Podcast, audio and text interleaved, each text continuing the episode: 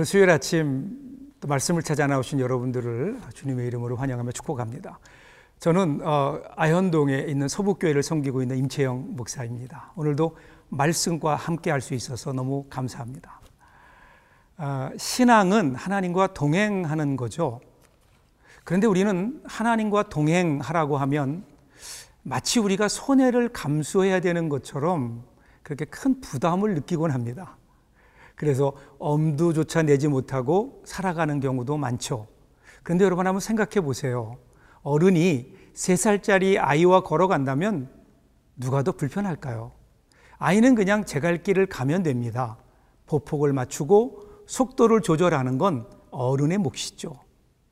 그러니까 우리가 하나님과 동행할 때 우리보다 훨씬 크고 위대하신 하나님이 더 손해보고 불편해 하는 것은 당연하지 않을까요?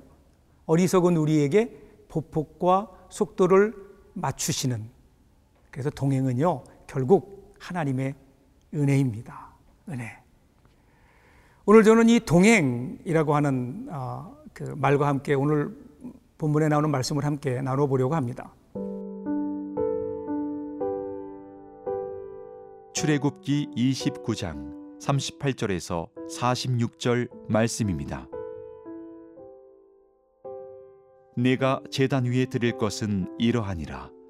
매일 1년 된 어린 양 두 마리니 한 어린 양은 아침에 드리고 한 어린 양은 저녁 때에 드릴지며 한 어린 양에 고운 밀가루 10분의 1 에바와 찌은 기름 4분의 1 흰을 더하고 또 전제로 포도주 4분의 1 흰을 더할지며 한 어린 양은 저녁 때에 드리되 아침에 한 것처럼 소재와 전제를 그것과 함께 드려 향기로운 냄새가 되게 하여 여호와께 화제로 삼을지니. 이는 너희가 대대로 여호와 앞 회막문에서 늘 드릴 번제라. 내가 거기서 너희와 만나고 네게 말하리라. 내가 거기서 이스라엘 자손을 만나리니 내 영광으로 말미암아 회막이 거룩하게 될지라. 내가 그 회막과 제단을 거룩하게 하며 아론과 그의 아들들도 거룩하게 하여 내게 제사장 직분을 행하게 하며 내가 이스라엘 자손 중에 거하여 그들의 하나님이 되리니 그들은 내가 그들의 하나님 여호와로서 그들 중에 거하려고 그들을 애굽 땅에서 인도하여 낸 줄을 알리라 나는 그들의 하나님 여호와니라 우리는 지난 시간에 29장의 전반부에서 대제사장과 제사장의 위임식에 대한 본문을 살펴보았습니다. 네 가지 절차였죠. 물로 씻고 두 번째 의복을 입히고 기름 관유를 붓고 마지막으로 피를 바르고 뿌리는 의식입니다. 이것은요, 각각 중생의 씻음, 예수 그리스도로 옷 입음, 성령의 기름 부음, 그리고 그리스도의 피가 뿌려지는 성결함, 그리고 헌신을 의미합니다. 이 모든 과정들이 7일간의 과정을 통해서 이루어지게 되고 그리고 이 위임식을 통해서 제사장이 세워지는 겁니다. 그리고 오늘 38절부터 42절에 보면 아주 중요한 일이 하나 있는데요. 앞으로 이스라엘 역사에서 성전이 존속하는 한 드려져야 되는 가장 일상적인 제사, 즉 상번제가 아침과 저녁에 드려지기 시작합니다. 매일 아침과 저녁에 양을 한 마리씩 번제로 드려야 됩니다. 양만이 아니라 밀가루에 기름을 더한 것과 포도주도 함께 드립니다. 자, 이렇게 드려지는 제물들을 보면 일상적인 양식이죠. 양고기 그리고 어, 기름과 밀가루.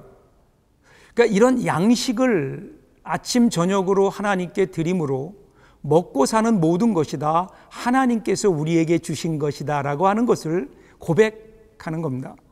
또한 하나님께서 이스라엘 백성들과 일상적인 삶에도 함께 하신다는 것을 보여주죠. 그러기에 특정한 날과 절기에만 제사를 드리는 것이 아니라 날마다 드려야 되는 상번제입니다. 이 제사를 드리는 가장 근본적인 이유가 뭘까요? 이어지는 42절을 한번 보십시오. 이는 너희가 대대로 여호와 앞 회막문에서 늘 드릴 번제니라. 내가 거기서 너희와 만나고 내게 말하리라. 매일 아침과 저녁으로 제사를 드려야 되는 가장 중요한 이유는 하나님과 늘 만나야 하기 때문입니다. 하나님께서 거룩하신 분이기 때문에 거룩하지 않으면, 즉, 우리가 죄 가운데 있으면 하나님을 만날 수 없기에 매일 아침과 저녁으로 제사를 드려야 합니다. 그렇게 함으로 하나님께서 만나주시고 하나님께서 임하심으로 거룩하게 된다는 겁니다. 왜 매일 번거롭게 제사를 드려야 하는가? 그 이유는요, 하나님은 거룩하시고 인간은 죄인이라서 그렇죠. 사람이 이 죄를 일주일에 한 번만 짓는 것 같으면 일주일에 한 번 제사를 드려도 되겠지만 사람의 마음의 생각과 계획이 어려서부터 항상 악하기에 항상 제사를 드리지 않으면 거룩하신 하나님을 만날 수 없습니다.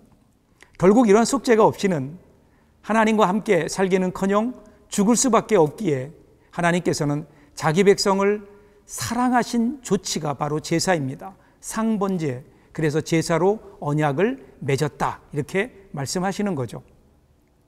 우리는 오늘 사실 상번제를 드리지는 않습니다. 그런데 이 정신은 우리들이 기억해야 됩니다. 우리 역시 아침과 저녁에 하나님께 나아가야 하기 때문에 그렇습니다. 시편 141편 2절을 보세요. 나의 기도가 주의 앞에 분양함과 같이 되며 나의 손드는 것이 저녁 제사같이 되게 하소서.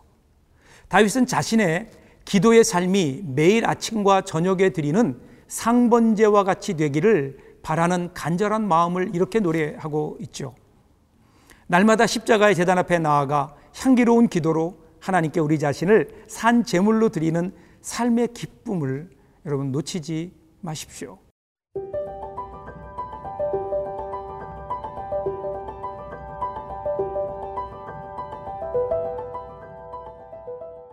그리고 하나님께서는요, 이 상번제를 다시 한번 강조하시면서 그 이유를 46절 마지막에서 이렇게 얘기합니다. 나는 그들의 하나님 여호와니라. 45절, 46절에 반복된 말씀인데요. 이 말의 의미가 뭘까요? 하나님께서 그들의 하나님이 되신다는 의미는 하나님의 모든 능력을 사용하셔서 자기 백성에게 선을 베푸심으로 완전한 기쁨을 얻으시겠다는 말씀입니다. 그러니까 성막을 지으라고 하시는 하나님은 그들의 하나님이 되시기 위해서 하늘의 하나님께서 지상에 거하실 처소를 지으라는 겁니다. 42절, 43절을 보십시오. 이는 너희가 대대로 여호와 앞 회막문에서 늘 드릴 번제라 내가 거기서 너희와 만나고 너희에게 말하리라. 내가 거기서 이스라엘 자손을 만나리니 내 영광으로 말미암아 회막이 거룩하게 될지라. 거기서 하나님은 그들에게 말씀하실 겁니다. 이를 위해서 거룩하게 구별된 장소, 성별된 기구들, 성별된 사람이 필요한 거죠. 그러니까 하나님께서 이스라엘 백성을 애굽에서 구원하여 내신 이유와 목적이 여기에 있죠. 단지 이집트에서 건져냄을 받는 것이 출애굽의 끝이거나 완성이 아닙니다. 이것을 통해서 하나님의 백성이 되고 하나님이 그들의 하나님이 되시는 겁니다. 여러분 이런 점에서 성막이라는 것은 하나님의 구원 계획의 목적인 하나님께서 그들의 하나님이 되시고 그들 중에 거하시고 말씀하시는 조건이었습니다. 45절에서 이렇게 얘기해요. 내가 이스라엘 자손 중에 거하여 그들의 하나님이 되리니 이렇게 그들이 순종할 때 내가 이스라엘 자손 중에 거하여 그들의 하나님이 되겠다라고 말씀하십니다. 바로 임마누엘의 약속이죠. 요한복음 1장 14절에서는 이렇게 설명합니다. 말씀이 육신이 되어 우리 가운데 거하심에 우리가 그의 영광을 보니 아버지의 독생자의 영광이요 은혜와 진리가 충만하더라. 여기 말씀이 육신이 되어 우리 가운데 거하심에에서 거하심에라는 헬라어는요 스케노라는 말인데 장막을 짓고 그 안에 거하다라는 의미입니다.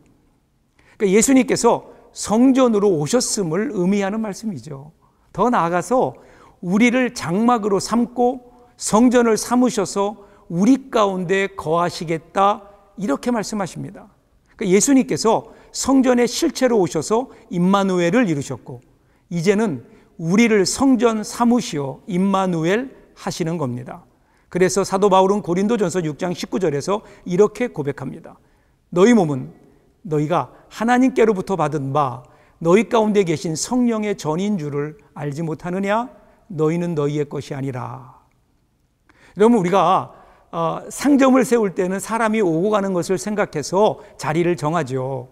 그런데 성전을 세울 때는 하나님의 임재를 간구하며 성전을 세우는 겁니다. 마찬가지로 믿음의 길을 가며 영적 존재가 되기를 원하는 사람들은 사람들의 인기와 자기만의 이익이 아니라 하나님의 말씀과 뜻 그리고 그의 나라를 목표로 해서 삶의 자리와 가야 될 길을 정합니다. 결국은요, 주님과의 동행입니다. 이 시대의 제사장들, 곧 우리들은 주님과 동행하는 사람들입니다. 하나님과 동행하는 가장 확실한 방법이 무엇일까요? 여러분, 어머니가 임신 중일 때는 언제든지 어디든지 태아와 함께 하잖아요. 마찬가지입니다. 주님과 동행할 수 있는 가장 확실한 방법은 내가 주 안에 주님이 내 안에 거하는 것 아닐까요? 오늘도 이 주님 안에서 주님과 동행하는 이 시대의 제사장들 되시기를 응원합니다.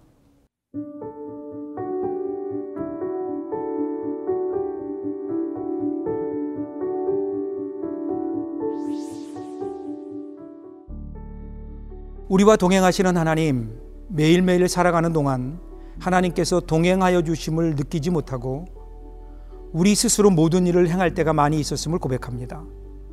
성령 하나님께서 동행하여 주심을 깨닫지 못하고 인도하여 주심에도 우리 갈 길만 고집하며 걸어왔습니다. 이제 우리의 삶 가운데 성령 하나님께서 임재하시고 동행하여 주심을 믿고 의지하는 심령이 되게 하옵소서.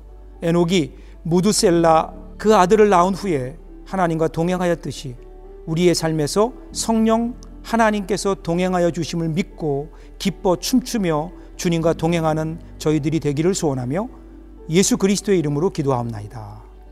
아멘.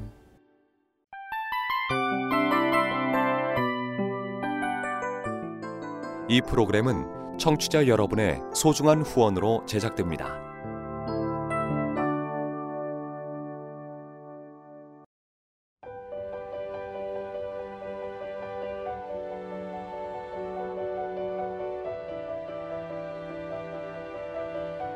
세상에는 수많은 교회들이 있지만 더 깊이 있는 말씀 강해를 찾기 위해 크기로만 교회를 선정하지 않습니다.